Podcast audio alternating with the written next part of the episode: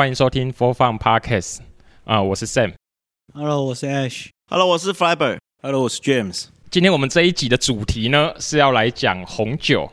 那我们邀请到了一位红酒的讲师。Hello，我是 Ocean。Ocean。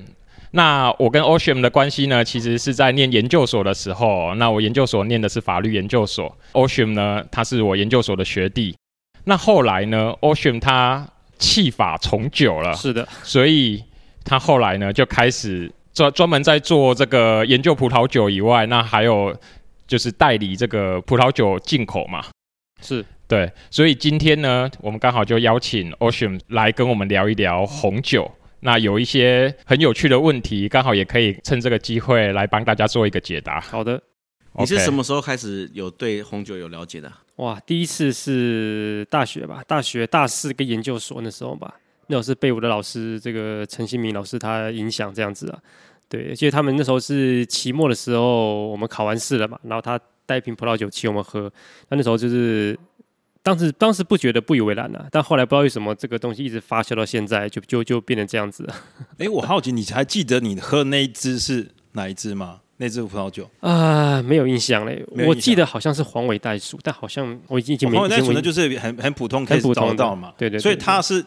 你你觉得印象深刻是因为你喝起来很顺还是怎么样吗？当初老师给我两瓶葡萄酒，然后他是盲饮给我们喝，他叫我们猜说，哎，同学你们喝喝看哪一支最好喝。然后我记得那时候时候我就有猜出比较高价的是哪一款，对，可能那个时候觉得很有意思啦。那后来哎，就慢慢的去学啊，慢慢的去研究。所以你说高价是因为你觉得它的这个口味。嗯它的口感，它的余温，就就是就是它在嘴巴里面留的那味道比较久嘛，还是怎么样？你怎么会去猜那个比较贵？嗯，我其实必须说，其实低价的葡萄酒通常会比较好好喝，因为它它可能比较顺口，它没有单宁，然后也没什么酸度，果香多。那高价的葡萄酒呢，它有复杂度，它需要陈年，其实有时候反而没有这么所谓的好喝，但你会觉得它比较复杂，有实力，然后呢，比较有一些东西是你值得去玩味、去探索的。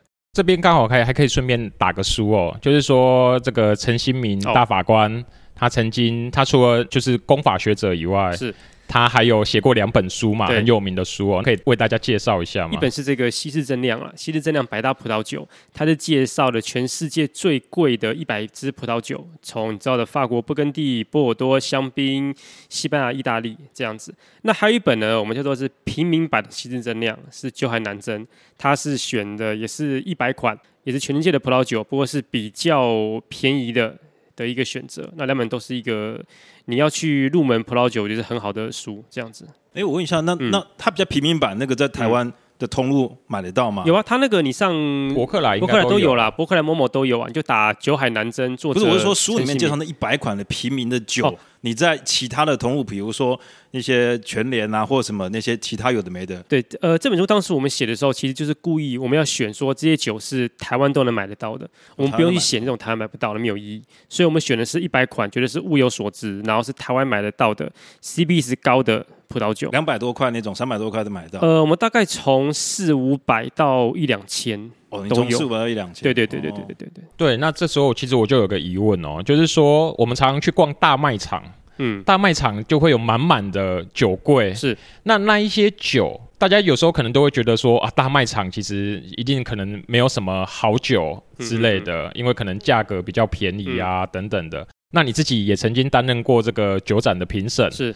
是不是真的有可能在大卖场里面找到好喝又 CP 值高的红酒？这个问题其实很有意思。我在二零一一年、二零一二年的时候担任那个大润发的评审。对，那大卖场有没有好酒呢？绝对有，但是呢，它需要很强的找酒的功力。呃，大润发、家乐福它都有很多很好的酒。你说便宜没有好酒吗？不，不见得。你如果会选的话呢，你买一瓶五百块、六百块的酒，其实就非常好喝。但你不会选的话，你买一瓶一千五的酒。可能喝起来很难喝，要看选那种功力。那如果说你不想动脑的话呢，我建议大家可以去 Costco。为什么呢？因为 Costco 它的葡萄酒采购是跟着美国一起的，是全世界一起的。家乐福跟大润发它是独立的，是它是台湾的。Costco 的葡萄酒的采购是一位女生，她是票选为全世界影响葡萄酒呃前五第五名的这个人，她几乎决定了葡萄酒里面十块美元以下的市场。那她自己还有布洛格，她会分享葡萄酒。所以说，台湾的这个 Costco 的选酒是跟着美国一起走的。所以说只要能够上架到 Costco 的葡萄酒，基本上不会太差，因为它已经挑过了。但是其实像 Costco，它最主要放酒的地方有分三个部位，嗯，一个是架上，嗯另外一个是厂商特区，另外一个就是放在中间的那个木箱区。这三个酒有什么不同？呃，基本上 Costco 它放在木箱跟那个厂商是他自己进的嘛，那有时候会是有厂商进驻，那是另另外的这样子。对，呃，大卖场呢，虽然说有时候物有所值啦，像寻宝一样，不过它的风险就是说保存问题，因为我们知道葡萄酒它要恒温恒湿，湿度大概七十到八十，温度大概是十二度到十六度要恒温。但是大卖场的环境呢，你说它白天营业的时候有温冷气嘛？那晚上呢？冷气都关掉了嘛？那你想，台湾的夏天这么热，三十五、三十六度，那葡萄酒能够撑多久？所以我建议就是说，大卖场的酒啊，它如果你一上架的话，你就买走，你不要买那种很老年份的，风险很高啦。这个是卖场唯一的缺点，就是它不太可能给你很健全的一个出酒的环境啊，这个没有办法。因为我们发现，其实像 Costco 它那几个特别人家推荐的酒，其实真的不贵，是，而且。销量非常的好，嗯，它通常架上放一个小时，它通常就会补一次货，嗯嗯嗯，而且他发现这一年之内大家介绍的东西啊，其实网络上大家都会推荐，嗯嗯，那推荐这几个都是真的是物有所值吗？呃，我必须说，其实 Costco 的酒，我觉得讲一个实在，我觉得它不太需要推荐那，为什么？因为它已经是刚刚讲，它是有一个美国的采购选好了嘛，它基本上都是已经是跟着 follow 美国走的，就是选好的葡萄酒，那都是好的东西，你怎么推荐？都不错了，对，那一样是好的。嗯，里面有特别去推荐那个意大利酒，嗯，因为意大利有特别一个认证嘛，嗯，然后要不然就法国跟智利的，大部分都是它几乎都是进这三个。对对对对对。那以你推荐的话，觉得刚开始去买要从哪边？其实我建议大家一开始喝葡萄酒，你可能觉得说，哎，我要喝法国啊，法国酒最有名嘛。但是我觉得要反过来，基本上有个观念就是说呢，呃，低价酒一千块以下的酒。你尽量不要去买法国的低价酒，你建议买买美国、买澳洲、买非洲的比较好。非洲也有葡萄酒，非洲有葡萄酒，对，它只要是全世界地图展开，你只要是有被温带、地中海型气候，对，你只要画到的话呢，都可以产酒。所以你看北边是欧陆嘛，然后北美嘛，你看像南半球什么澳洲、南非都可以产酒。基本上低价酒，你选择新世界，像南美啊、智利、阿根廷、美国、澳洲，它比较甜美好喝，不太需要新酒。高价酒，你可能再回去选我们熟悉的法国酒。对，这个东西是一个懒人心法啦，比较不容易踩雷。对，所以高价酒大概的价位，就是如果以价钱来看的话，嗯、是大概一千五吗？呃，这个很难定位了，因为每个人收入不一样嘛。我大概估大概是可能一千块以上的酒，你可以选法国了；一千块以下的酒，你尽量选新世界。但是不是必然了，这只是一个大概的心法了。你当然说，我今天我可不可以找出一瓶五百块的法国酒很好喝？有可能。我找出一瓶五百块的美美国酒很难喝，也有可能。对，葡萄酒的世界是很复杂，这这是一个懒人心法。有人想问，什么是新世界酒？旧世界、新世界，就是说呢，呃，我们讲是那个大航海时代嘛，是欧陆殖民的时候，殖民国像是欧陆、西班牙，我们知道西班牙无敌舰队嘛，西班牙、法国、英国，这些都是所谓的旧世界。欧陆、新世界这是被这些殖民的，像是南美、智利、阿根廷、非洲，甚至美国、澳洲，就是新世界。所以它是以这个欧陆啦，欧陆为主的旧世界，其他就是新世界。这几年其实红酒啊，会慢慢的在在年轻人兴起，嗯、其实跟一部漫画很有关系嘛，嗯嗯嗯，叫做神之就神之拿，神之拿水滴哦，对，神之水滴。其实神之拿是一个很久的漫画，应该我没记错，应该已经有八年，对对对，对有八年。神之拿以前有个新浪就是说呢，神之拿只要一画了酒呢，就是都买不到，因为大家疯狂抢啊，抢到那个一瓶本来一百块，可能抢到破破万这样子。曾经有一个酒叫那个 Château Lapuy 这一家。法国酒庄，它本来一瓶大概是一千块的，结果炒炒炒，我那时候机场炒到四五千，那庄主很不开心，他觉得你们卖太贵了，他还特别来台湾说，你们亚洲市场不要卖太贵，不然他不想卖给你们亚洲。对，曾经发生过这么扯的事情，不过这已经是七年前的新闻了啦。现在这个漫画其实有一点有点退潮了，退潮了。对，不过当初看漫画买的酒其实也成长了嘛，他们也年纪也变大，也收入也变更好了。那必须说，漫画确实是有促进亚洲的。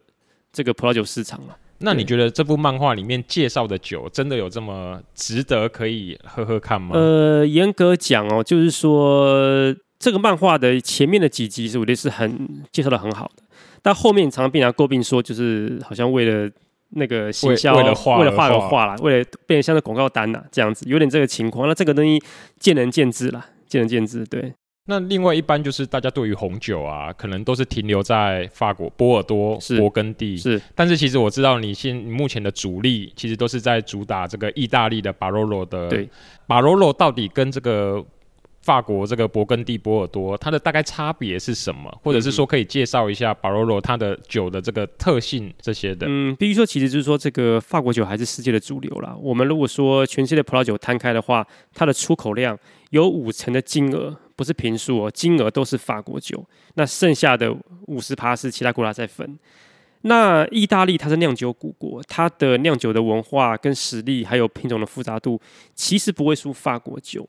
但必须说呢，这个它的这个品牌的形象啦、塑造啊，我觉得没有法国人这么强，这是蛮可惜的。这样子，那这个意大利它有很多产区嘛，从最北到最南，像是什么西西里岛啊、萨尔尼亚岛，其实非常复杂。那它据说有三千多种原生品种，非常的复杂，而且很难念。这样子，那里面呢，我们说意大利里面最知名，也是价格普遍的偏高的话呢，应该是巴罗罗。对，它这个是一个产区名，它的品种是 Nebbiolo。对，那这个酒的风格呢，它是非常的浓郁，酒体非常的强，喝起来很坚硬，单宁很强，然后酸度也很高，香气会有一些玫瑰花香，比较深沉的黑色水果。那还有一个有意思，叫做那个焦油，呵 呵叫 Tart 焦油，很特别。那它的风格跟法国酒完全不一样，它有它的魅力所在，这样子。其实你刚刚讲到丹宁，可能有些听众不晓得什么叫丹宁。嗯、单宁就是很多，比如说我遇过一些朋友，尤其是女性爱喝红酒，嗯、他就说啊，我不知道怎么挑，那你帮我挑好了。其实他们呢、啊嗯，就是只要喝到那种涩的味道，那种他们都觉得这个这个酒不好喝。是，其实就是讲单宁味。就是刚刚这是一个比较学术性的用语。对对，其实单宁味重就表示涩。所以像你刚刚讲那个保罗罗，它的那个酒贵，它的那个。body 那些都比较厚重，可是其实那种越贵的酒，嗯，一般人你如果没有喝红酒习惯，嗯，你是很不喜欢喝这种的。所以其实像我自己在挑，嗯，我懒得记那年份或品牌酒庄那些，我就直接看葡萄品种。所以我想问说，有没有呃，因为在台湾比较常。多的那种，比如说呃，卡本内苏维翁啊，或者是梅洛、嗯嗯、这两种是最大宗的这种。一般你去餐厅啊，他餐前酒可能就是卡本内苏维翁嘛。对。或者是其实女女生喜欢喝红酒，嗯、她想要喝顺的，那他可能就会挑梅洛的。因为我个人我是习惯喝梅洛的、啊。对。所以你有没有什么样的一个建议说，嗯、如果你只是要单纯的喝，嗯，比如说你今天不是要吃那种油腻的餐嘛，你单纯就是大家啊聚就是小聚小酌一下。喝那种梅洛顺的，然后比较平价的酒，你可以推荐、嗯。其实这个问题很有趣，就是说这个单宁呢，单宁其实讲就是说，像我们喝一些乌龙茶，没有你喝到最后茶，觉得说口水被吸干，有那个收敛感，那个就是单宁，就这意思。那一开始喝葡萄酒，大家觉得说啊，你不要推荐我那种又酸又涩的葡萄酒。但是我必须跟大家说，就是说呢，通常市面上高价的酒就是又酸又涩。那为什么要这样子呢？它其实为了就是说，它为了陈年。你现在喝觉得说啊，香气没什么香气，喝起来很酸，后面又很涩，不知道喝什么。但它这个表现是为了要陈年存在的。我现在喝不好喝，但是五年、十年、二十年之后呢，其他酒都已经挂掉不能喝了，但是它的风味慢慢开始展现。所以好玩在于说呢，其实高价酒单宁比较强的，反而现在喝是不好喝的；低价酒单宁少，反而是好好喝的。这个观念我觉得很有意思啦。对，那我们刚刚说这个巴罗它是属于单宁强的嘛？其实确实是对新人来说是有一点点困难的。那像是这个国际品种波尔多的梅洛，就是属于浓浓欧美型的。对，所以我觉得说，如果大家不喜欢喝单宁太强的，你可以选像是梅洛很好的品种。那或者是像是皮诺诺黑皮诺在布根地的，它是几乎没什么单宁的。或者像是嘎妹佳美葡萄也是没什么单宁的。这些都是一些蛮好的选择。那如果你喜欢意大利哦，像我们刚刚说这个巴罗罗有没有？你想要喝巴罗罗，但是又不想喝单宁强的，你可以选另外一个品种，它不会挂巴罗罗，但其实就在同一个附地方附近呢、啊。你可以喝巴贝拉或是 Dolcetto，它们都是有不错的酸度，但是单宁是很柔和的，喝起来很舒服，不会说啊喝起来觉得很扎舌啊，要醒很久这样这样子。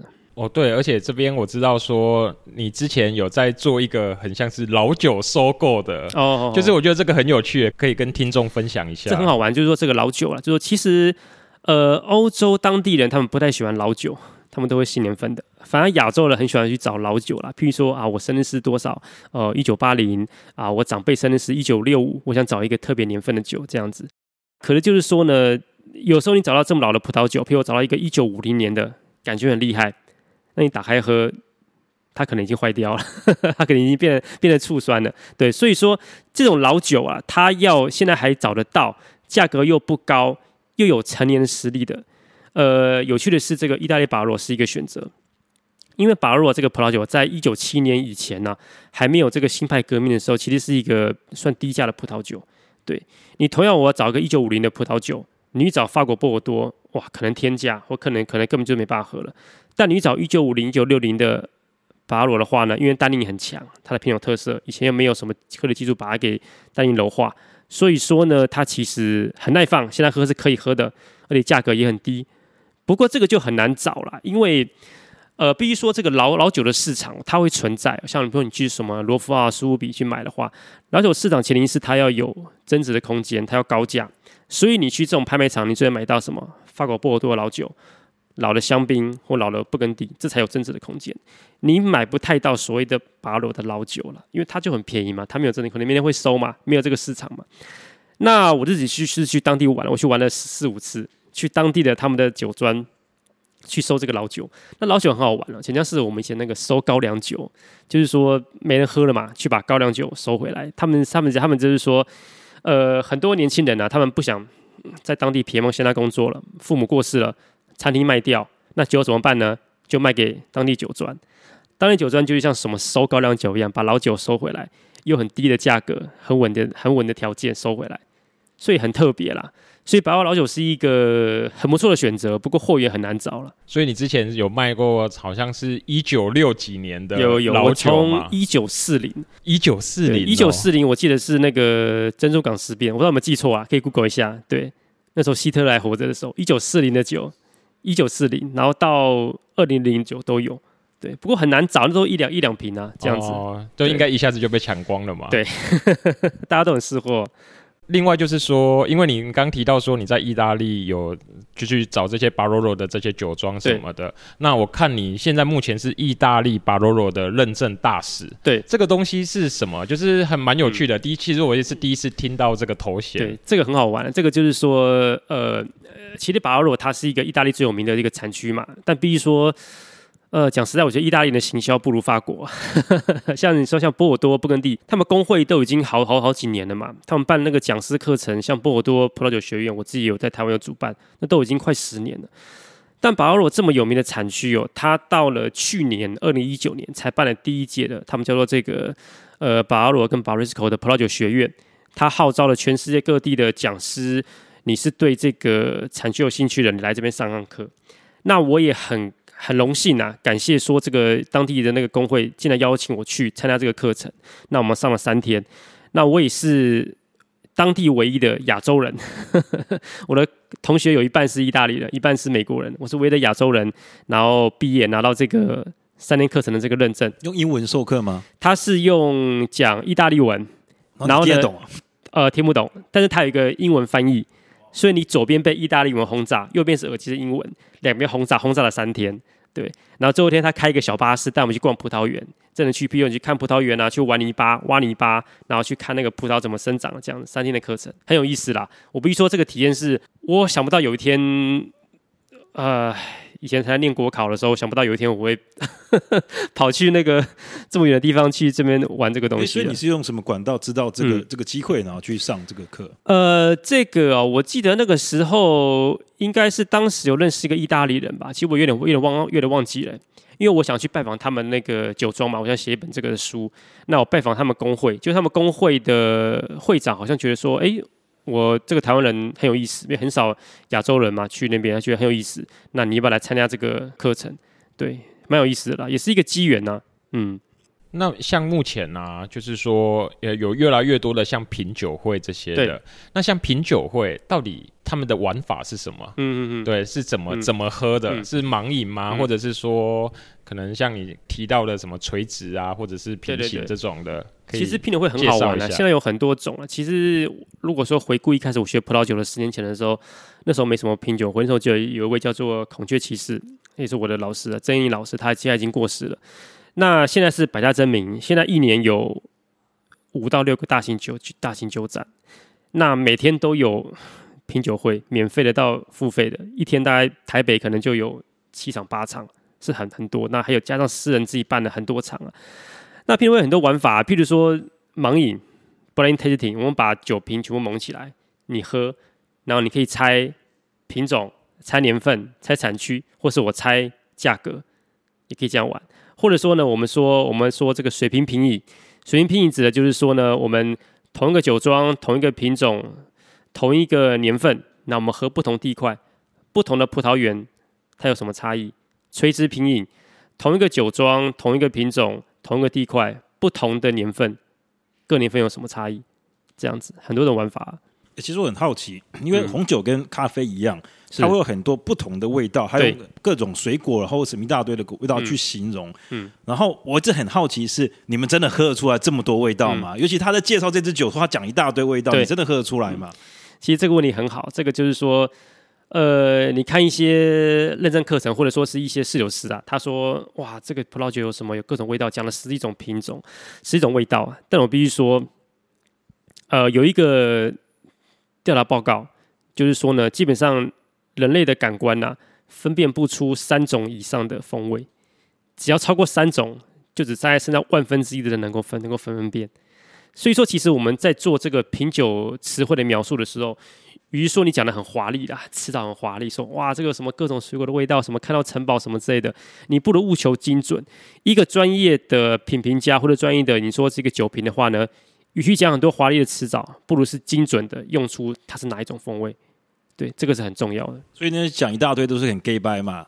我必须说，你最好喝得出那么多味道嘛，是吧？我必须说，某些天赋异禀的人可能有了万分之一的那种特殊的，一般人都大部分都喝不太到，一般是不行，一般都不行，就只知道说哎顺啊或怎么样之类的嘛。对，因为其实像咖啡啊，它是可能要经过像闻香品的训练，对。这一些专门的味觉、嗅觉的训练之后，好像才会有像有一些咖啡师的证照。其实咖啡师其实那个架构跟葡萄酒是一样的东西，因为咖啡一样是一个农作物嘛，然后经过加工嘛，加工，然后它有风土的变化，然后它有稍微所谓的烘豆嘛，那葡萄酒可能是酿造嘛，过橡木桶，其实结构是一一模一样的，所以那个结构是一模一样的。哎，所以。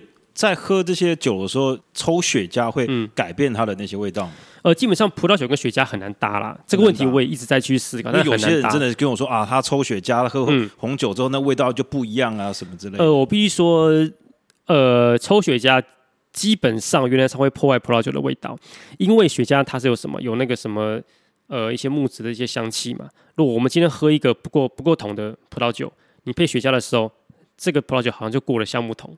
你根本喝不出它到底是怎么回事，你喝不出品种，你喝不出它酿造法，它都把它盖过去了。通常雪茄可以搭的可能是茶，或者是咖啡，可能可以威士忌或是莱姆酒，经典搭法。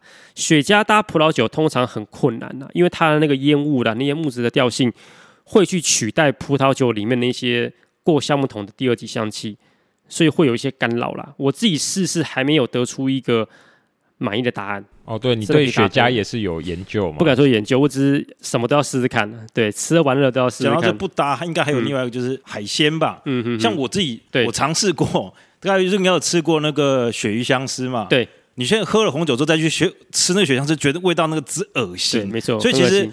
比如说，有些就是讲到喝喝酒，你可能就会想要吃嘛。对。那可能有些人不懂，就想啊，那我喝红酒，然后就吃海鲜的什么？可是它的味道会变得很奇怪。我不刚讲那个单宁吗？大家记不记得？像像单宁。对。其实单宁就是一个海鲜杀手。你任何海鲜的东西，鳕鱼香丝或是生蚝海鲜，碰到单宁都会变得很恶心，会有铁锈感，会有呕吐的感觉。千万不要这么搭。所以通常什么海鲜会搭白酒。对。如果你真的想搭红酒，也不是不行，你可以搭。低单宁的红酒，像我们刚刚提到有没有？梅洛嘛？梅洛，呃，梅洛还是稍微重一些。我建议你可以搭我们刚刚讲的嘎妹、皮诺诺，这种这种对低单宁的红酒，有时候可以搭某些料理法的呃白肉、海鲜肉是可以的。因为它一般红酒就是牛肉，应该是没什么问题。牛排嘛，对，没错没错。还有什么其他的吗？红酒，其实这个你要吃东西，这个搭配其实很有意思。其实我一般会说那个红酒搭红肉，有没有？对。白酒搭白肉，对这个是一个简单的东西，但我觉得很多例外啊。譬如我举个，譬如说，嗯，你的前菜是那种呃烟熏的火腿肉前菜，你其实可以可以搭白酒。然后譬如说我今天吃一个呃是鱼，但我今天不是用清蒸的，我是用红烧，用那种很重的卤汁，我可能反而要搭红酒。哦，所以其实台式那些红烧，嗯、你其实也可以搭红酒。所以你要考虑的是食材加料理法，所以很复杂。那有一个懒人心法又来了，懒人心法就是说呢，看颜色。今天这个菜端出来，它是什么颜色的菜，你就搭什么颜色的葡萄酒。听起来觉得很扯，对不对？觉得好像听起来很屁，但是其实差不多就是这样子。你搭起来还是比较深色的红色的，你就搭红酒。对，然后它的颜色淡一淡一点的话呢，你就搭淡一点的红酒。对，你用颜色菜的颜色去搭配同样色调的葡萄酒。对，它是一个懒人心法，差不多八成都会命中。哎，我还有一个问题，就是因为我自己有一个困扰，有些时候你一个人喝酒，嗯、你偶尔想喝，就买完之后你你喝不完，那你要保存，嗯、保存到底有没有什么一个建议？嗯、因为很多我大部分就是你说我要一些瓶塞啊什么之类，可是很多到隔天的味道都走味了。对，其实这个是一直是一个困扰，就是说葡萄酒台湾一直衰退。比方说我们今天开一个威士忌，开个高粱，它酒精感很高嘛，四十度，我开了之后工艺区它味道还是一样。但葡萄酒你开瓶之后，它在氧化，香气一直在变好，但它也一直在衰退。通常你放到第二天，通常是不怎么样了。我们今天讲，我们今天开一支拉菲一九八二，一瓶五万十万，现在很好喝啊。第二天它都变醋了，它一文不值。所以怎么样保存这个葡萄酒，一直是一个问题了。那我自己觉得现在有很多的一些新的方法。呃，像台湾有很多的这个什么的，呃，什么曲酒神器，有自己的，还有一些美国的品牌，它有一些新的技术啦，我觉得是真的是有用。像有一种叫做那个曲酒神器，它是一个很细的针，很细的针，它戳到软木塞里面，拿把酒抽抽出来，那它针收来的时候呢，软木塞就有空有弹性嘛，就愈合，那它就可以等于说我不用去把软木塞拔起来，就可以喝到里面的酒。那我针拿起来的时候呢，它就愈合，所以它也不会继续氧化。哦，所以你是说插那个针下去，嗯、然后那个酒从针出来，对，然后你不要喝就把它拿起来。对对对对，哦，这个木材就完全不用开瓶尽量。这个是一个新的技术，这个新的做出来，大家觉得说很扯了，觉得怎么可能？不可能。但是这个东西台湾有办一个品酒会，我们好像好像找了有有有一一一百个人吧，有专家又有消费者，然后开两瓶，一瓶是这个现在马上开的酒，一瓶是用这个针用过放过三个月的，然后大家喝有没有差异？有八到九成的人喝不出差异，所以应该是真的是没有差异的。对，这个记录是很有意思的。那个针大概多大？我很好奇。那个那个针很出啊，那个针很细到什么时候？那很慢，那很细。那个那个这个东西唯一的缺点就是说呢，某些它的软木塞比较奇怪的会失败了吧？对，或者说它是老酒，老酒的木塞本来就岌岌可危，可能不行。但是多数的情况是可以的。那这个技术也是解决了很多餐厅侍酒师的困扰了，因为以前。大家就觉得很苦恼嘛，但现在我像我去法国、去意大利看，很多 fine fine dining 也在用这个东西，对，所以这个是个新的技术。哎，那你觉得有没有必要放冰箱保存冷藏？呃，你说开完之后吗？对，开完之后啊，开完之后我会建议，因为它越冰，它会让它的活性比较低。它会氧化的比较慢，我觉得还是有差。因为我自己现在是有买一个一个东西呢，它是可以抽空气出来的。抽空气的那个必须说没什么用，没什么用嘛。对，我也觉得没什么用啊。它是一个 拿出来就变颜色啊。它还是比没有抽有用啊。但比如它的效果有极限呢。嗯，如果是机器头自己会抽空气的那个呢？那个我也有买过，但那个还是有个极限，因为这个有个科学原理嘛，酒瓶中有那个。压力嘛，你再怎么大力抽，它还是不可能全部把空气全部抽真空了。它有一个极限。它那个接起来很像可乐可乐输出器哈。对对对对对，那个那个其实没什么特别。那个用了比没用是有效果，但是呢，你放到第二天，通常会挂还是会挂。对，跟我刚刚讲那个去油神器那个是不同的。所以我很好奇，那根针到底多少钱呢？当然一个哦，那个那个不便宜哦，那个我记得说牌价大概要快一万块。哦，那根针就要一万。它是一个氮气的。那个填充瓶嘛，然后一个一个针，然后一组机器，我记得好像八千一万哦，它不是一根针而已，对，八千到一万，我现在不便宜，对，但是那个是应该是有用啊，真的是有用，对对对对对。哎，接下来我想要问的就是醒酒，就是说刚刚前面提到单宁啊这种强弱，那醒酒是跟这个单宁会有关系吗？有，其实醒酒很简单的，醒酒就是让空气进到氧气里面，让它活化，让它的香气变得更奔放，口感更柔化。那什么叫酒醒完呢？很简单，你闻这个酒，你觉得它的香气有没有变得比刚刚更奔放了？有没有该有的花果香又出来了？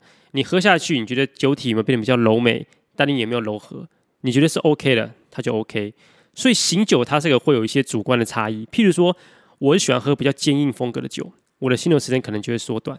诶，你喜欢喝很柔美的，你醒酒时间就拉长。所以它有一个主观的差异。那到底什么时候是醒完？什么样的酒要醒多久？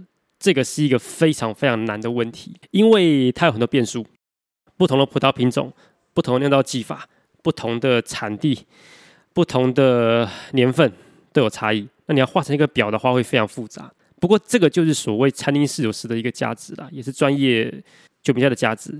它有大量的资料库，可以知道说我这个酒我在什么时候提前开给客人喝到会会最好。对，但是那跟你在那个打开软木塞之后这样子单纯醒，跟换到醒酒瓶应该有差别吧？有差，跟空气接触面积就不一样嘛，对对不对？基本上我们会说，呃，你其实单纯把木塞拔开的话，它这个面积其实很很很很很小了，几乎是几乎是几乎是没什么用。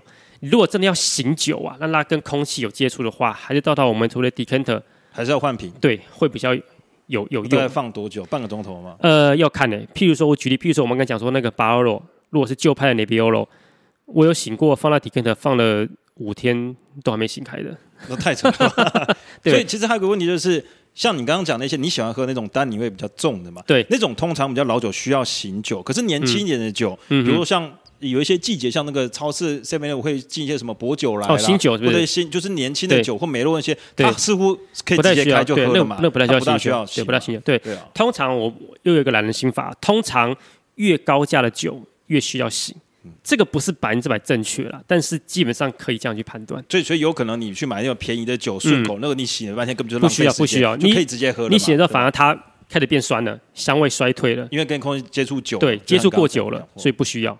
可是现在不是有一种醒酒神器吗？哦，有，就是那种机器式的。现在现在什么都有。那个东西真的有用吗？呃，我认为是有用啦。我认为，因为它跟空气剧烈接触嘛。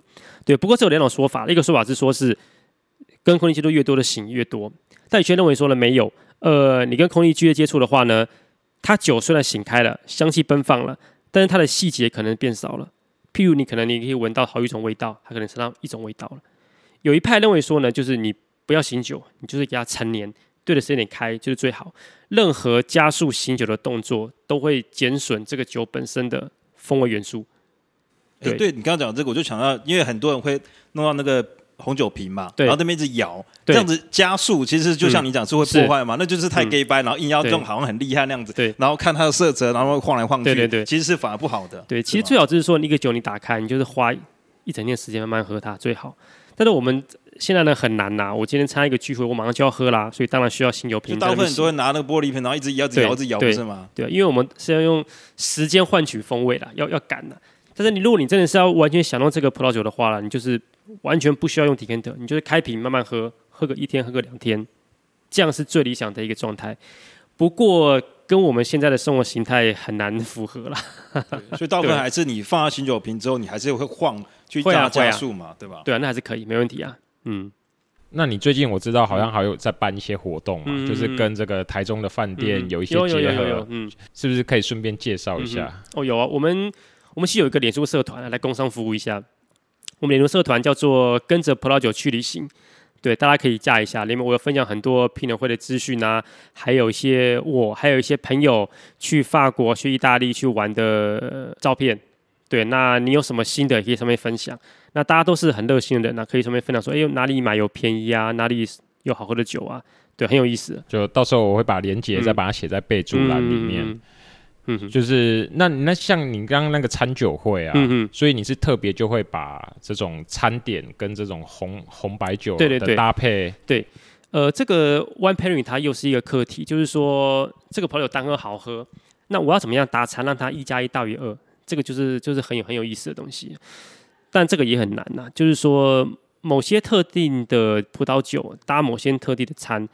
这个也是一个很有意思的东西。像我自己办就是说，呃，有没有喝巴洛葡萄酒嘛？我就搭当地的这个皮埃蒙的传统菜，对，就很大，搭当地的起司就很大。基本上餐酒搭配有一个很简单的元素，就是地酒配地菜。你喝什么产地的葡萄酒，你就配那个产地常见的料理，就不太会出错。对，就这么简单。嗯，那像这样子的餐酒会。价钱大概多少？你们这样，嗯，我们上次办差不多两千多吧，两千五上下吧。这样也还不错，可以喝到好几款酒，对对对对，还可以这样吃饭。对，所以你们是主打意式料理，整一条龙，从前菜、主菜，然后两道主菜嘛，然后到甜点的整个全部，对，没错没错。那听起来其实也还算还可以啊，对啊，不错。因为我本身是很没办法喝葡萄酒的，嗯哼，就是我什么酒很奇怪哦，什么酒都酒量很好，只要一喝红酒就很容易醉，我不知道为什么。哦，那那可能是适应型啊，像我我有一群朋友，他们是喝威士忌的。大家知道威士忌是喝四十度嘛？威四十度的那个很烈嘛，然后葡萄酒才十三度嘛，十三到十五嘛。但是有一次办活动，就是喝葡萄酒，哦，他们喝的超开心的。那天他们笑到乱七八糟，然后我很清醒，问我说：“你们怎么回事？”其实有时候不见得是酒精度，是那个原料的适应性。啊、像是啤酒跟威士忌是麦嘛，我常喝这个，对麦的就熟悉。那你喝葡萄，葡萄酒是用到葡萄，你不熟悉的反而会觉得特别的昏。所以有时候，有时候其实适应性的关系。每次喝红酒都超想睡。嗯，你不用等到后劲喝几口就想睡觉了吗？对，因为嗯，也也有人说红酒会助眠。嗯嗯对，但是我是真的就是 whisky 啊，或者是那种调酒可以喝很多，但是那个红酒一喝就挂，几杯就真的很累，很想睡。睡前喝一杯红酒就想睡觉了。对对对，因为我们刚刚已经喝了几杯了嘛，所以你是不是有点想睡了？没有，所以我今天才会比较没什么话，因为真的太。害怕喝红酒哦。那以前我们喝红酒的聚会，就是呃，如果是你们那种真的很懂红酒的，一定会很生气，因为我们是很浪费。我们就是我们就是菜馆，我们就是都是喝 Lafite，嗯嗯嗯，就基本消费就是 Lafite，然后一个晚上就是都喝十几二十瓶哦，就是大家都喝到很醉，然后就是根本喝不出这个酒到底，反正就是 就是因为。聚会场面那些人的关系，就是每个人自己带酒。嗯嗯嗯。那因为会有面子的问题，就是所以基本上最烂的都是 Lafite 这样。哦。对，但是就是很浪费。我也想参加这种局啊，下次可以带我去吗？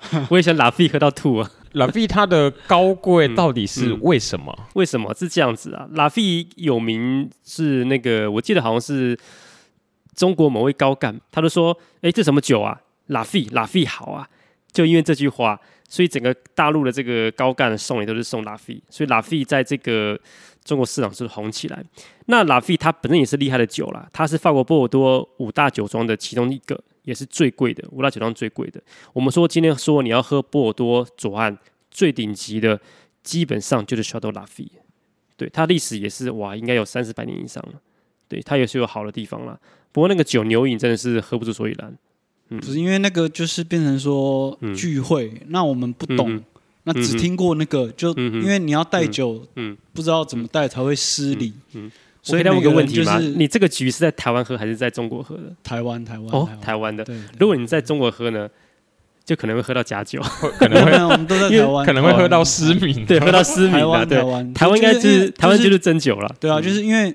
我们就不知道要带什么，嗯，那可能大家聚会就说每个人带个几瓶这样，嗯，那你又怕身份地位乱带，那你就不知道啊。那每个人就好，那每个人就都带一样的，所以才会整个晚上。下次记得带上我去就好。我很好奇，所以你自己喝，你凭良心讲，你觉得好喝吗？虽然贵，但你觉得好喝吗？我是觉得还蛮顺的啊。哦，你觉得蛮顺的？我觉得 Lafite 算好喝啊。对啊，可是就是跟一般朋友什么随便买去他们家喝。Lafite 算好喝，嗯哼，对。可是你说真的，你问我有没有那个价值，我是喝不出来。会不会其实是用 Lafite 的瓶子里面装潘多拉？我刚刚也想这样讲啊，对，因为我刚刚也想讲这样子，不会，因为大家都是跟差不多都是有介绍的酒商买的。哦，对啊。台湾应该不至于啦，台湾还不至于。哎，这个我就想问哦，就是常常会听到人家说同同一块产区，那会讲说哦，二零一几年的这个好，然后二零一几年的可能有台风还是还是什么，对对，就是收成不好之类的，年份的真的会有差到这么大吗？确实是有，像大家有没有看那个周星驰的电影《食神》，大家有看过吗？就是不是史蒂芬周叫那个他拿一瓶八年的酒嘛，他八二年拉菲嘛，可是大家如果回去看那个片段哦，他拿出来的是一九八二年。但不是法国酒，是美国酒。那哎，问题来了哦，同样是一九八二年，法国好年份，美国会是好年份吗？哎，就好像说现在我们现在台北有下雨，那屏东有下雨吗？所以说这个年份的概念，它比较结合产地啦。它是产地那个时候的年份的差异，但年份确实是有差异啊，确实是有差异。呃，像是我讲，我们讲回到拉菲好了，拉菲一九八二一瓶哦，非常贵了，我不知道价格，可能五万到十万吧。但是拉菲一九八三或拉菲一九八一年份就差很多。我们现在喝拉菲一九八二可能还是很好喝，可是你现在喝拉菲一九八三，可能就有点老态了。对，所以说某些好的年份，它葡萄是很成熟的。酒精度高，葡萄成熟，酸度也够高，它分类物质很集中，它就有更多的陈年实力。所以年份是有的，尤其是在葡萄酒陈年之后，你去回顾它，它更有所谓年份的差异。哎，那像我们有一次聚会啊，然后就其中一个就掏出一瓶一九五一九五开头的拉菲，嗯、然后大家就这边哇哇哇，然后那那那一瓶到底多少钱？一九五几的，我基本上没喝过，也没看过。对，你下次可以找我去看一下，因为他掏出来就全部人就围过去围观这样，然后大家那边一直拍照这样。一九五几的是天价啦，可能你要去什么罗浮奥啊、苏富比会买啦。那一九五几的拉菲也必须说是假酒的几率也不低啦，因为这个酒保存到现在还能留着是不容不容易，是不容易。应该是真的，嗯、因为他是他们家是很五星某某五星级饭店的、哦。那那时候你喝到你觉得怎么样？好喝吗？觉得好喝啊，好喝，好喝。哦、对，好吧，我也想有这种经验。就就某某五星级的饭店的儿子，嗯带来的，所以那个应该不是假的。嗯嗯嗯对啊，但是大家就一直拍照这样，嗯、每个都在上传，因为第一次看到一九五开头的。嗯嗯嗯，我也没看过这么老年份的拉菲。对，那像你去意大利找酒啊，嗯、因为你你有在代理这些。酒进来嘛，嗯、所以你都会有去意大利找酒的这些经验。对，那你像去意大利那些酒庄啊，所以你就是一个年份一个年份这样子喝吗？呃，必须说，意大利若巴罗的话，它其实老酒很少啦。像我们现在是二零二零嘛，差不多我们买的是二零一五、二零一六、二零一七的葡萄酒，基本上喝这些年份。那你要喝到老年份的话，要很用心找了，因为以前的巴罗其实价格不高，所以它并没有留老酒。你反而，如果你去布根地区波尔多，他们会留老酒，但是，呃，这个巴罗当地是没有了，所以你也要透过认识一些意大利人啊，特殊的管道，才要把它喝得到了。对，那酒庄拜访，你可能 OK，你可以喝到一瓶，比如说很老的，但他也只给你喝一口而已，他也没有酒可以买来给你。那像你在找酒的时候啊，嗯，你是用什么样去评断说，哎，这款酒可以代理进来？嗯。嗯哇，这个很复杂，这个怎么？这个就是说很多考量啊，譬如说酒评家，酒评家给他分数怎么样，然后在它的国际市场价格是怎么样，高还低，然后我自己主观的好恶，我会决定这个值不值得推。那当然还有一个就是说是大家能不能接受，就像我们像看那个电影有没有？电影有分大众电影跟艺术电影嘛？有些电影觉得哇，电影好好看，我觉得好感动。那电影你给别人看，大家全部睡着了，觉得很 boring，很就市场的接受度。对，所以有时候这个酒专家，所谓的专家酒评家觉得很好。但是消费者不见得会喜欢，所以它这是一个妥协啦。你要在这个市场行情、国际评分、你自己主观的味蕾跟消费者喜欢的风味，然后取得一个平衡，这样子，不然你很可能就会进了很多酒，然后都自己喝这样。对，从今天之后，这样我之后，因为我们有时候全家常常去东区的一两家，真的是老板就是纯意大利人，嗯。对，然后会去他的餐厅吃饭，但是他他那种就很硬派哦，他的菜单的红酒只只卖意大利的，有遇过这种的，对对对，基本上他们都很讨厌法国酒，对对对对，因为 老板就是大概六六七十岁那种老老的，然后会来跟你聊天的那种，就很哈扣，他的他的红酒全部都意大利，嗯，那因为我我们我不懂嘛，所以我们都很少点，但今天之后，大概下次去的可能就比较会挑。嗯，对，其实可以说法国、意大利有一点水火不容啊。像你去，你去如果去法国当地巴黎的酒庄，你找不太到什么意意意大利酒这样子。那你去意大利的餐厅，你也点不到法国酒，对他们有一点水火不容，因为各自有各自的文化底蕴呐。那我觉得很好，为什么我要我要我要我要我要用你别国家的酒这样子？因为像今天刚好喝了三款酒，确实那个风味真的是完全不一样的，跟法国酒那个葡萄也是不一样的品种嘛。对对，不一样。对，所以其实真的可以感受到红酒的生命力。嗯嗯嗯嗯。我觉得葡萄酒好玩在于说，它其实是一个很多样化。一个产区不同产区的不同的品种，它就是不同的文化跟不同的风味。那这也是葡萄酒好玩的地方，就是它要追求的是一个多样性、百家争鸣。它不是说哦，我要酿一样的葡萄酒，这样就没有意思了。嗯。那如果说啊，以后如果你要办品酒会，嗯，是也会把这个资讯放在 Facebook 上。会，我都会放在我的那个社团，跟着葡萄酒区域里去行，还有我个人的脸书，那个 Oceanus Link 上面都会放在上面这样子。因为我觉得刚好也可以让，也许有些有些人大家都是可能不懂，但是有兴趣，嗯、对，然后就会想要听听课，然后吸收一些知识，这样子、嗯、应该还不错。对啊，我觉得说葡萄酒其实这几年台湾推广的是蛮成功的啦，是。大家越喝越多，而且想法越来越开放，然后有很多二十几岁的都有去上葡萄酒的课程，这以前是没有的。不过整体来讲的话，喝葡萄酒的还是很小众啦。你说比起说喝威士忌啦、喝啤酒的话，还是还是还是很小众。大家都会觉得说啊，葡萄酒是不是就是有钱的玩物啊？好像上流社会，其实不尽然啊，不尽然。因为你说，譬如我去去巴黎的餐馆喝酒，他们喝什么酒？他们就喝一个两欧三欧的葡萄酒啊，每天这样一一瓶这样一杯，他也不是说每天喝什么拉菲啊这样子啊。那变成说以欧洲来说，他们这个葡萄酒是一个餐酒文化，就像我们喝一杯手摇饮，喝一杯什么什么那个的绿茶去冰为糖一样，这样就是这感觉而已。那如果说有一天台湾的市场变成说是哎餐酒文化，我今天吃个夜市小吃，我今天吃个卤肉饭就可以搭一个很便宜的葡萄酒，两百块的葡萄酒，那就会不一样。它就会变得很拓展，就可能就就跟现在不一样。